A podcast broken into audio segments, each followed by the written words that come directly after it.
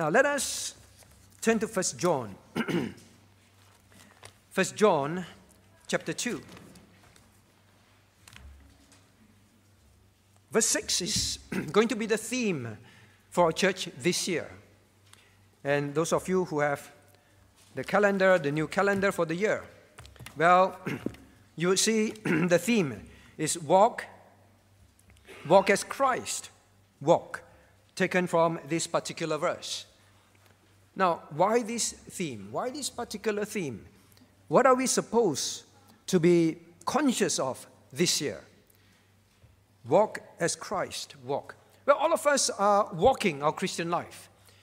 Very busy, doing what we need to do in this world.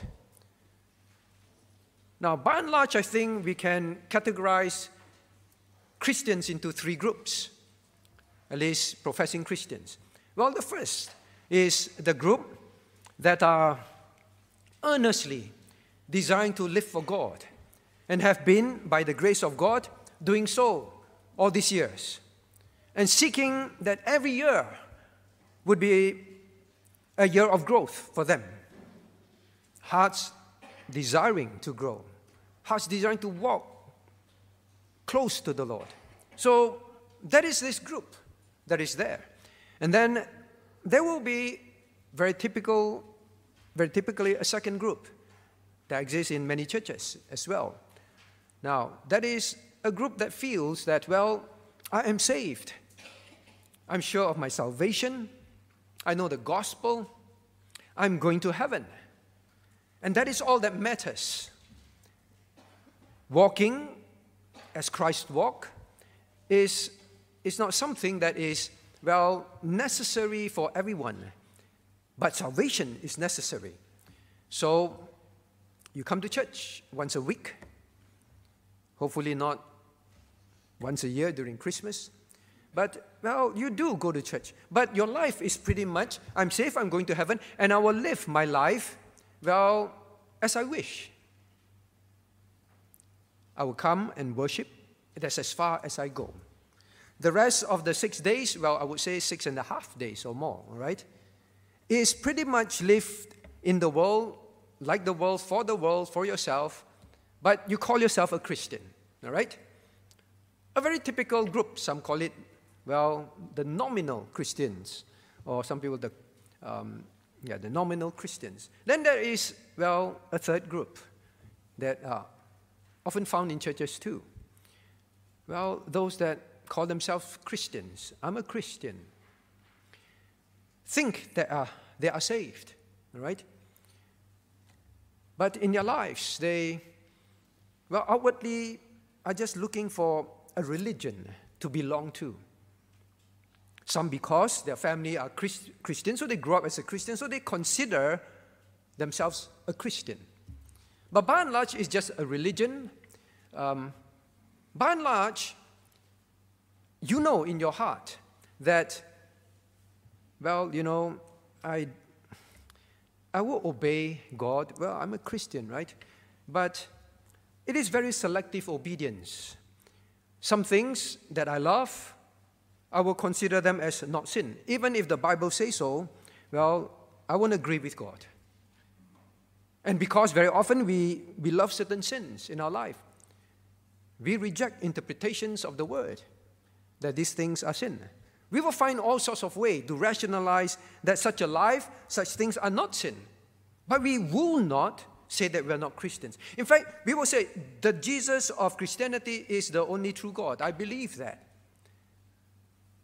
It is ridiculous to believe in other religions. It's more ridiculous to believe that there's no God. You will say all these things. But deep in your heart, that is, that is about all there is. There is no real salvation.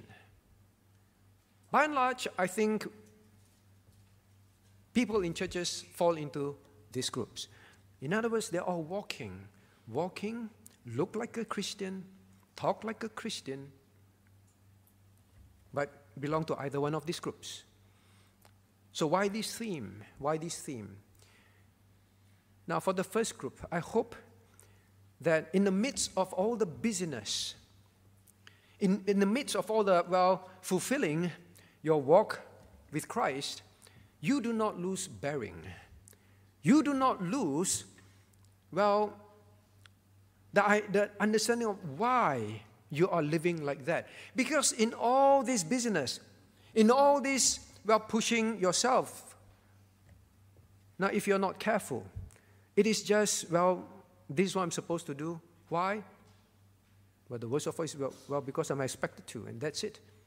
Well, it's laudable that you commit to it, but you lose the reason why. You do what you do because you simply have to do it. That is all. And over time, your walk becomes a drudgery. Bringing up children for the Lord. Yes, you're doing it, but it is basically a drudgery, just mere duties. Coming to church, yes, you come. Studying the Word of God, yes, you do. But they're all just, well, something you dread, but you have to do it. You know that you have to do it, and that is all. You can lose sight of, well, why you're doing all this. And you will lose the joy of Christian living. So this year, I hope that as we go through this theme and as we go through more details in the camp, now you begin to know what and why you're living like that. What are you living for? Why are you doing this? And for the second group, well, I hope you, through this verse, began to realize, began to ask yourself, am I actually supposed to just live this nominal Christian life? Just coming on Sundays, other days of the week, well, I don't commit terrible sins, but I just live as I wish. I pursue what I want to do in my retirement, mundane things, but not sinful in your eyes. And the third group, I hope that you, well, through this verse, begin to really ask yourself, examine yourself. Are you truly saved? Parents, are your children truly saved? How do you discern? So that is some of the key reasons why we choose, I chose this theme. Well, basically it is, well, how are you going to pass your time, your life on this earth? How are you going to walk your Christian life this year?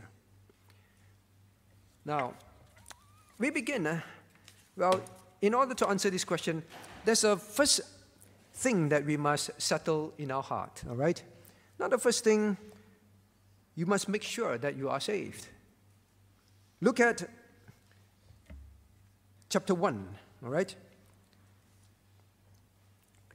Now, God tells us that the Christian, the professing Christian, all right, I'm sorry, chapter 2, now verse 4, uh, sorry, verse 6. He that saith, he abideth in him. He that saith, he abideth in him. Now, we can say many things. And this abiding in Him means you remain in Him. You won't, as far as you know in your heart, you are not going to deny Him. You, you want to remain a Christian. As far as in your heart, you know, I will always be a Christian, right? I won't believe in any other religion. I remain in Christ.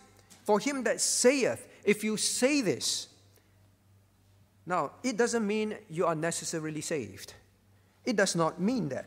Now, look at now, verse 4. He that saith, here he goes again, I know him. Well, I know Jesus Christ. I can tell you about Jesus Christ. I even pray to him. I know him. And keepeth not his commandment is a liar, and the truth is not in him. Verse 3 And hereby we do know him, that we do know that we know him if we keep his commandments. Now it means that the Christian must really ask himself, well, deep in my heart, do I resent submission to God? Now, I'm not saying that a Christian will not at times feel, well, we struggle with obedience. We struggle with our sin. I'm not talking about that. But deep in your heart, whenever you're told something that is in your life that is sinful, you need to stop that. Maybe by your parents or a message you hear. You just resent it. No, actually, you can tell me, but I'm not going to do that. I'm not going to obey that. What I like, what I will obey. But God here says, well, you can say all you wish. But the question is this what do you do? It is not just saying. Now, this is not to say that you do obey God's commandment in order to be saved. All right? This by no means is telling you that this is how you become a Christian.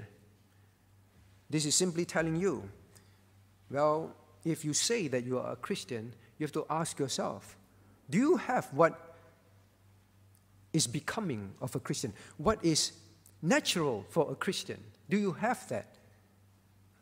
How do you, well, become a Christian? Well, we've already heard at the Holy Communion. There's only one way. You turn to the Lord Jesus Christ, who is God. All your good works cannot save you. All right? You can't protect yourself from the judgment of God by good works. God Himself have to come and die for you, pay for your sins. But you can reject Him. One day you will face this God that came to die for you. You either face Him as the judge of your life, or you face Him as, well, your lamb of sacrifice, your Savior. So don't have this idea that if I come to church, if I do this, if I do that, if I obey the Bible, through that I can be saved. No. It's through turning to Christ in repentance. Lord, please save me. Please forgive me. I'm a sinner. Wash away my sins. I do not want to end up in hell. Save me today. And after I am saved, Lord, teach me about who you are. I want to obey you as my God because you are my God. So, the first thing that the Christian professing Christian must say, it is not what you say. All right, in chapter 2, verses 3 and 4, God says, it is not simply about what you say. Check the fruits in your life. Only you know in your heart. Young one, you can pretend in front of your parent. You can go to church because your parents want you to go to church. But don't pretend. Search your own heart. Make sure you're truly saved. Now, so it begins with this. That is, if anyone who is not sure how to be saved, please, please come and look for me. I'll show you the way from the Word. Now, so it begins with that. Now, how, how do we have, all right? Maybe we begin with, well, what is the process, all right? What is the process to such a life? The process to such a life. Now, it begins with, look at verse chapter 2, Verse 6. Now, he that saith he abideth in him, we've covered that. Now, ought himself also so to walk, even as Christ walked. Let's begin with the word, well, ought, ought, ought himself. How do I, if I truly believe I am saved, how am I supposed to live a life after salvation? Is it the first group, the second group? Surely not the third group. Now, what does this word ought mean? What does this word ought mean? Now, it literally means we owe something. We owe. We owe it to God. Ought. You must. You're expected to. You are. You must realize it is not optional. So, Christian, walking as Christ walk, walked is not an optional thing. God begins by saying, ought himself. This is something that the Christian must begin to, well, realize that after salvation, there is an expectation from God. Can I just simply live my life as I wished? As I wish to, um, make my own choices, not consult the Word of God whether this is, this is sinful, this is not sinful, this is what I should do, this is what I should not do. How I spend the six and a half days of my life. Is it for me to choose and for me to come up with my own ideas? Well, here God says, there is something that you owe yourself to God after you are saved. The Christian must begin to realize there's no such thing as a nominal Christian. There's no such thing as a Christian who chooses to walk the way he wants to walk. Choose the way he wants to walk if the world walks the way, I want to walk like the world. The Christian must realize you ought to walk. How? Even as he walked. This he would refer to Christ from the context. Now you have to ask yourself in year 2024 onwards, will I awaken to this understanding? How I have been living my life all the while as a senior, all the while as a working person, all the while as a student, as a parent as a husband, as a wife, I began to realize that God says there is this expectation I ought myself to walk as Christ walk, not as I wish, not as I um, aim, not as I, well, for my own understanding and my own concept of how a Christian should live. No, this ought, this ought limits you. There is an expectation.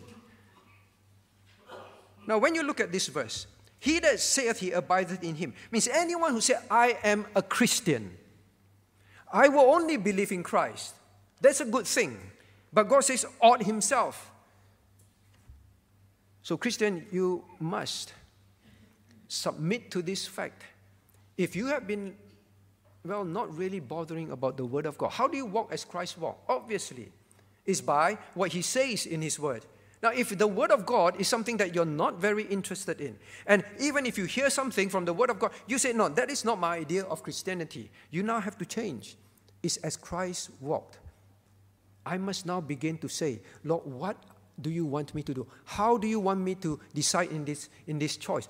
The job that I am in now, Lord, is this how I ought to live? You cannot say anymore, but my life needs this. My family needs this. My that is my dream. That has been my aspiration. And now I've achieved this. No longer can the Christian say, Well, I live as I wish. Ought himself to walk as Christ walked. Now, that is your model from now moving forward. The world, the Christian in the world has lost this understanding. Today, when Christians listen to messages that expound the word of God and begin to point out sin and begin to say, these are things that should not be in our lives, these are things that we should do when they are in the word of God, well, churches like that are not well attended. Why? Because the, this whole concept of I need to walk as Christ walked. If I say I'm a Christian, I must walk as Christ walked is alien to many hearers today. God loves you is and he wants you, he wants to fulfill what you want in your life, is the message of Christianity today. Now, as we study later on, in fact, you will look at in chapter 2, um, verse 18. Little children, it is the last time, as ye have heard, that an, the Antichrist shall come, and even now there are many Antichrists, whereby we know that it is the last day. Now, even says in verse 19, they went out from us, but they were not of us. Wow. These are professing Christians. They were walking with the apostles. So just because you belong to a church, just because you attend a good church, just because you walk among believers, just because there are people who do that and then they begin to tell you things, it doesn't mean that their form of Christianity is true. You have to go back to how did Christ walk? Did Christ walk a life that is for himself? No, the Bible repeatedly says he, he lived only to do will, the will of the Father. His meat means he ate, he ate food to live for only one purpose, to do the Father's will, not his own will, and he is God. God came not to do his will, but to do the Father's will. Now, how much we who are redeemed, purchased by his precious blood, this concept of a life that is to be lived for God, returned to God, is something very, very um, unattractive to Christians today. Extreme, some would call it. God wants you to have what you want in your life. Therefore, you do not need to ask, is this what Christ would do when he was on earth? Would he, would he work in such a job? Would he um, make such a choice? Would he, say, would he say this? Would this be his values? Would this be, be his values? How would Christ walk in this matter? No, we do not need to know. He needs to know how. He needs to know what I want, and He will fulfill that. So, Christian, that is this whole concept, ought himself to walk as Christ walked, is something that few like to listen to, few like to accept, but here we are. Before I move to the next point, just look at this verse.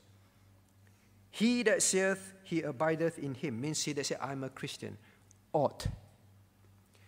It is not an option. you owe it to, when you say you're Christian, you owe it to God to walk this way. It is expected. There's no other life that you can think of except this life, to walk as Christ walked. Now, then the next, so the first part we learn, well, this is um, something that the Christian must realize we have to pass our life on earth in this way. No other life, no other options except ought to walk as Christ walk. Now then, let's learn, well, the second thing, all right?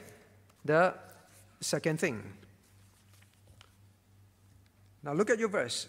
Ought himself, so also, also so, to walk even as he walked. Now, there is a price to pay, right? There is a price to pay. Christian, when we say we ought to, it means that some things have to go in our lives. What we've been used to, certain things, they have to go. Certain changes have to come in. Now that you realize, if I call myself a Christian, I must walk a certain way, and that is Christ's way. Well, then, what is the price? Many are not willing to pay the price. Many are happy to hear. Many are happy to be part of a sound church, but few are willing to pay the price. Well, of course, if you're not a believer yet, the price that you pay, um, if you reject Christ, is eternal judgment in hell. That's too great a price. Why would you not take the salvation of Christ? He paid the price. Why would you not accept Him as your Savior? It's free.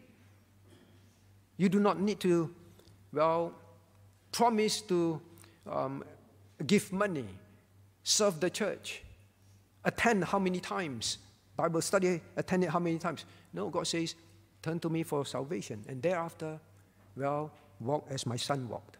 That is how you live. So, ought is a price. Now, what are some of the price to pay? Say, Lord, I know since I say I'm a Christian, I must walk the talk now. Now, then we come to this word. Look at verse 6. Well, himself also, so to walk. The second thing after learning about ought is walk. Now, what's the meaning of walk? So we keep talking walk as Christ or walk as Christ. Now, what is walk? Now, the word walk would help the um, person see a few thoughts, all right, in Greek. Now, the first one is now how you regulate your life, how you conduct your life. So it's about how you control your life. So it's not just walking aimlessly, walking according to the lust of your heart, walking according to the thinking of the world. I choose whatever, I do whatever. Well, I call myself a Christian. No, this word walk means there is a circumference, a limit. All right? In Greek, it's peripateo, peri. Peri, like, like concerning a circle. All right? Perimeter, we get the English word. There, there is a constraint I regulate my life within that constraint. Very opposite to most what people like to live, right? We don't like to be told. We don't like constraints. We don't like laws. We don't like commandments. But the first thing to realize, God says, if you say you're a Christian, then you have to know what are the barriers and you regulate your life within those barriers. And then the Christian will have to now begin to conduct his life according to that. You know the regulation. Now you conduct your life. In other words, your choices. You can't make random choices, get up and say, I want to do this, I want to do that. Well, I'll choose this, I'll choose that. No longer. I say that I'm a Christian, now I must regulate my life according to the Word of God. What God says. Not what the world says, not what my heart says, not what my parents says, but what God have said in His Word. Now I begin to make choices my value system are now guided by that. Even when I don't like something, I regulate my heart, I control my heart. You know, it's summer, we have to keep regulating the temperature in the buildings, in the house. You make effort to keep it in a certain temperature. You have to do something. Your choices, even your aims in life, now are regulated by the Word of God. My job, who I marry, how to bring up my children, how to live my marriage life, how to live my singlehood life. We can't just go into the world and just live as we wish. As a student, how are you supposed to live? What are your aims as a student? All regulated by, by the Word of God and your life, your conduct controlled by that. So this word has to do with regulation, conduct. But it has one more important meaning. It's the meaning of progress. Of course, walk, walk means you're moving, right? You're progressing. So when God says your life must progress, of course, not backslide. So when the Christian begins to say, I'm a Christian, you cannot say, I am stagnant Christian, and I'm happy to be a stagnant Christian. This holy life is for other Christians. By a simple fact that God says, He that saith, he abideth in Christ. You say you are a Christian, you are in Christ. Then you must know this. You must know there's no option. You must know that you owe something to this life, and that is progress. Progress. Year 2023. Was there progress in your Christian walk? Or just, well, same, same, same, same. That's what people say. Same, same is backsliding. Same, same is not, is not acceptable to God. God uses a word that expresses progress, moving, moving. It means this every choice that you make in life. And every choice that you have made so far it must be regulated. Is this what God's word allows? By principles? God never say, Yo, you join XYZ company. There's no such a name in the Bible.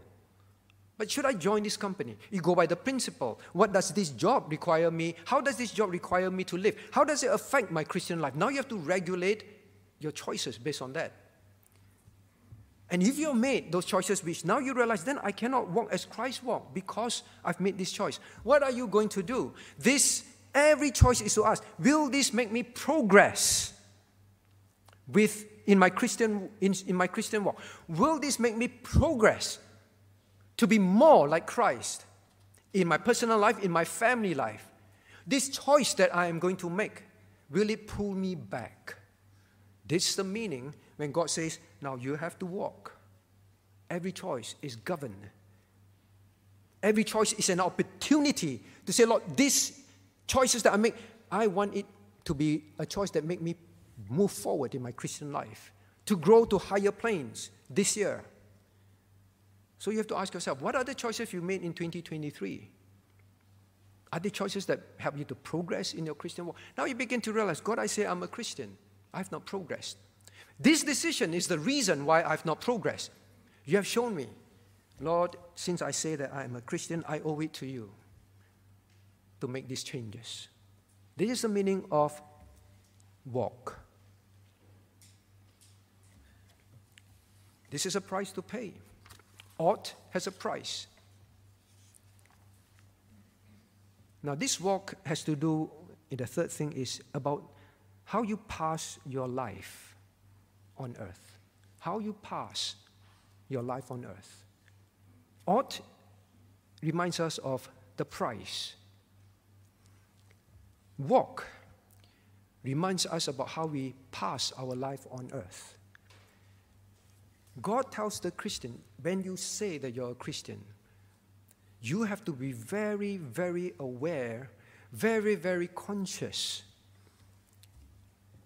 very, very concerned about and have a laser focus about how you're passing your time. This is the word walk. So, walk has, well, you, you are moving forward, you are controlling how you move forward, and at the same time, this whole purpose is about how you control, how you pass your life on earth. Now, Christian, when you meet God, and you will, when God says, How have you passed your life on earth?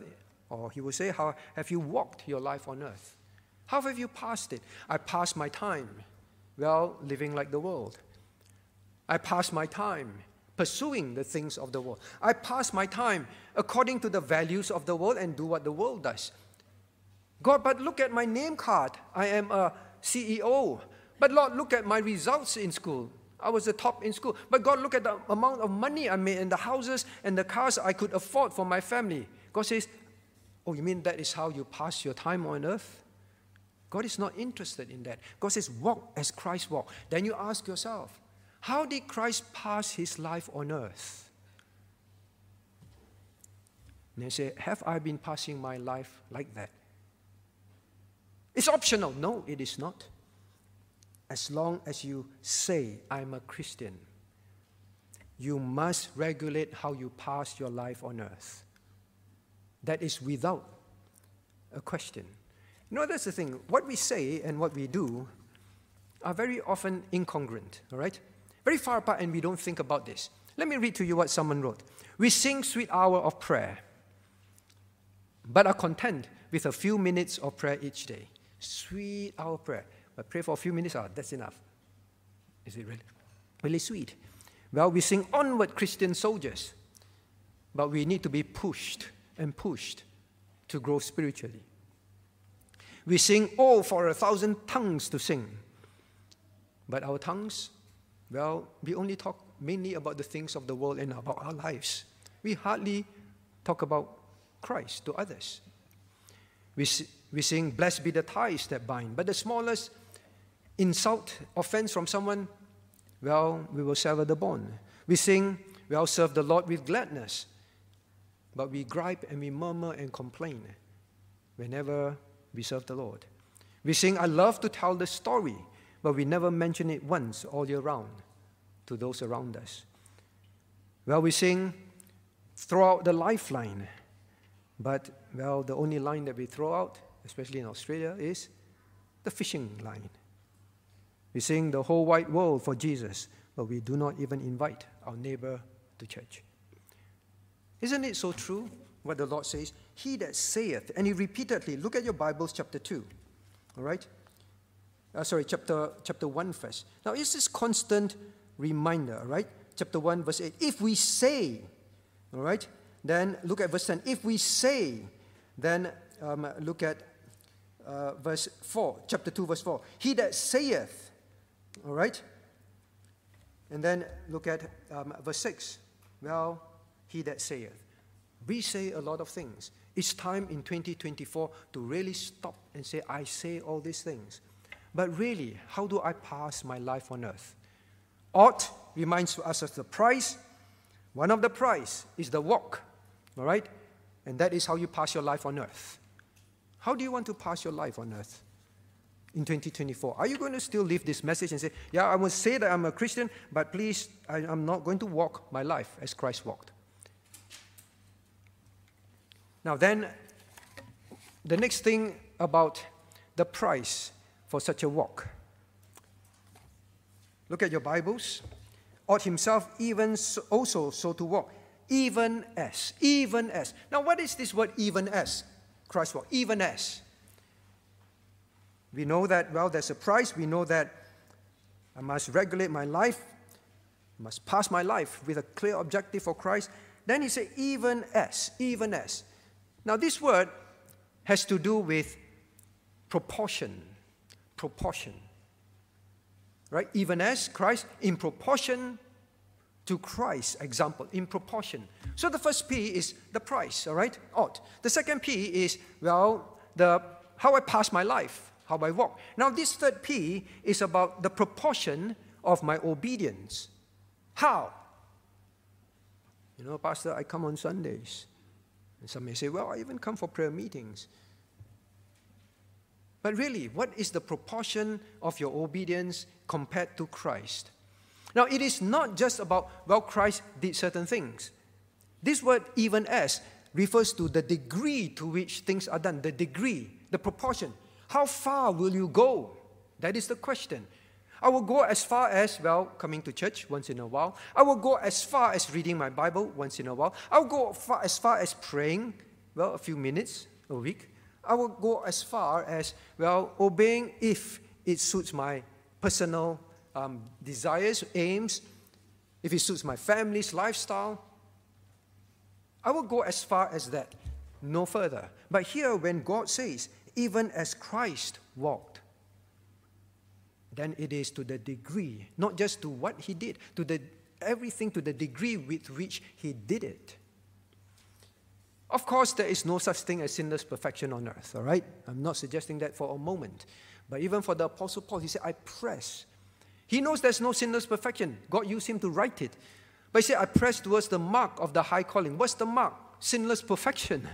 What's the mark of the high calling? What is the high calling? One day we be sinlessly perfect. And Paul says, I press towards being sinlessly perfect. Means he's saying, I'm pressing to be as Christ like as possible. I know sinless perfection is not possible, but I will press for it as far as I can go to the degree that I know that Christ walked. I will press. Maybe after this, someone will come back to this church because it's this extreme. We are already doing this and that and this and that. You say, to like Christ, I have my own life, I have my family life, I own my, my own plans. To the degree of Christ, what was the of, degree of Christ? You knew. You know in your heart. Christ completely and absolutely do, did everything to fulfill the Father's will. What is the Father's will? Everything that is in His Word. How did He do? Everything in, in the Word of God, His Father's will, perfectly in every one of them.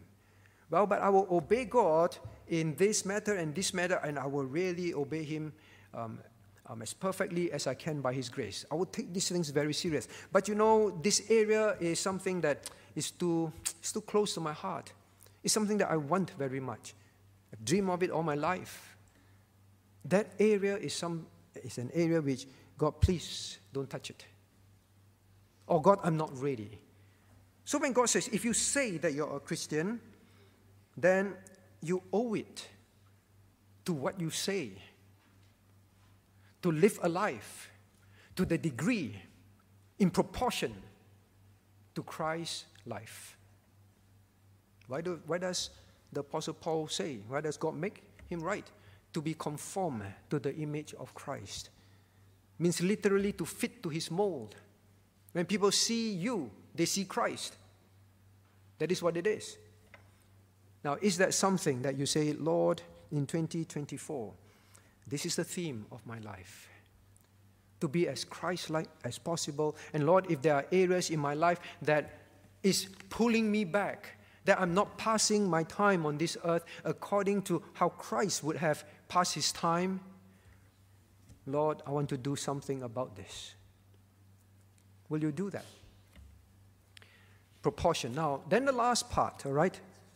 The last part. Now, even as he walked, even as he walked, what would motivate you? What would drive you?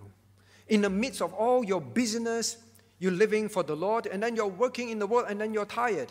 What would drive you to go home and still seek the Lord? And at the place of work, live for Him and make sacrifices, make choices that may affect, well, your promotion, your salary, your job, because you want to obey the Lord. Well, bringing up children in the home, you're very tired. Now, what would, what would drive you to walk as Christ walked? Young person, you are in the midst of making a decision in life. Something that you yearn in your heart for. What would constrain you to say the Lord Jesus would not make this choice? That is not something that He would want me to do. It's clear in His word already. What would constrain you to walk as Christ walked? What would constrain you to obey every single commandment of His? What would constrain you to say, if I say that I'm a Christian, I will pay the price? I will constrain and regulate my life to walk as Christ walked. Look at verse 3. Right? Sorry, look at verse 5. Verse 5. But whoso keepeth his word, in him verily is the love of God perfected. Hereby know we that we are in him. I want to read again. But whoso keepeth his word in him, verily is the love of God perfected. Now, the last P is this perfection. Perfection. There's a price to pay. We have to regulate how we pass our life on earth.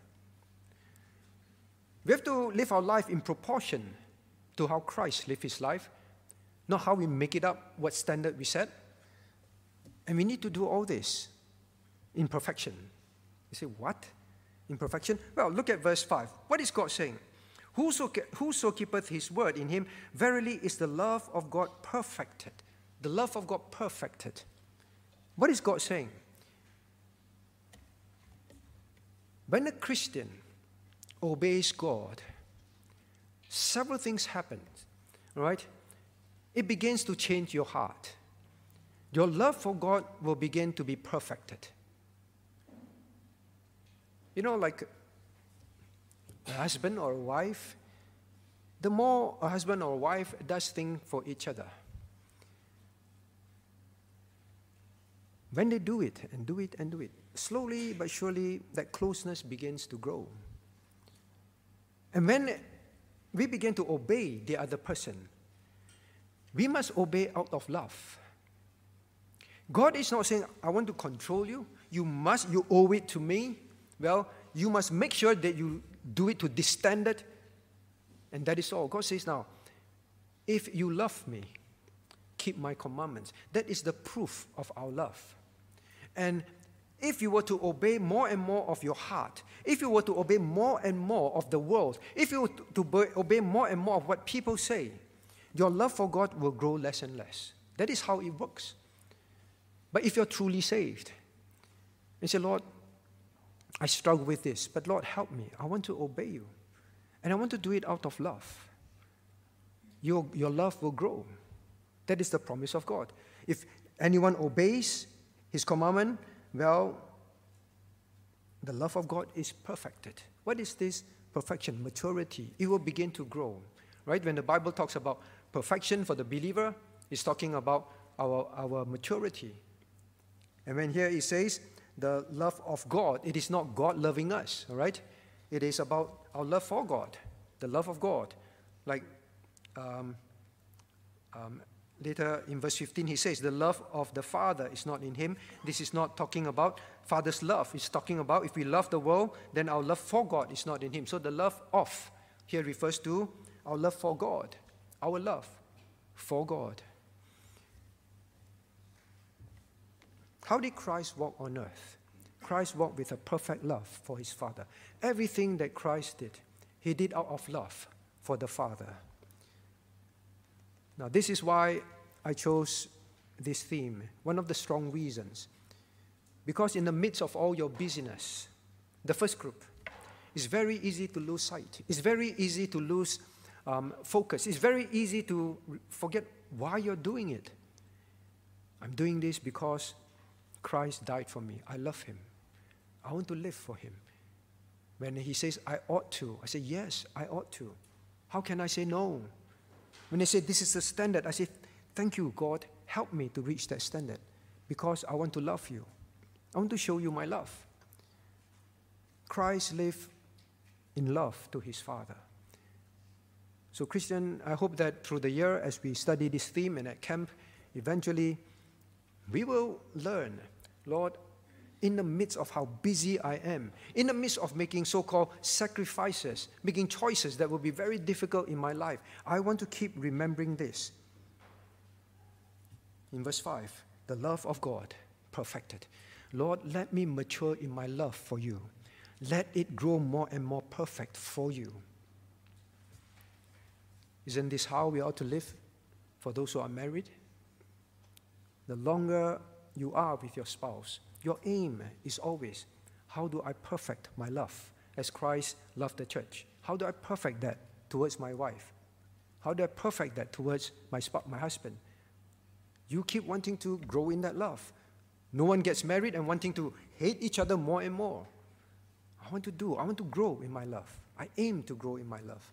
So here is the Christian with God Lord, let me do all this to show you my love. Now, the last thing I want to say all these things are given to us. And even you, maybe in your heart say, oh, this is difficult. This is unpleasant. And we are sold the idea a walk that is well regulated, a walk that is lived to a very high standard, the standard of God, is something that is a drudgery, painful.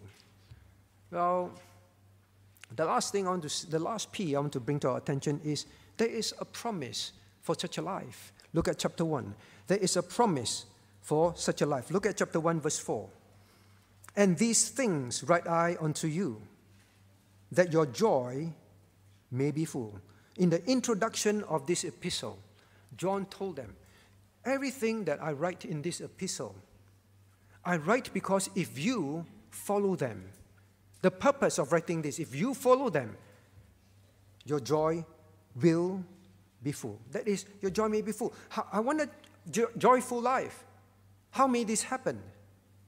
Well, one of the first things he said walk as Christ walked. Walking as Christ walked is a very joyful life. But Satan sells you, believer, the lie that such a life that you just heard of ought himself to walk, Oh, oh, or himself so to walk, even as he walked, is a life that's very, very unpleasant.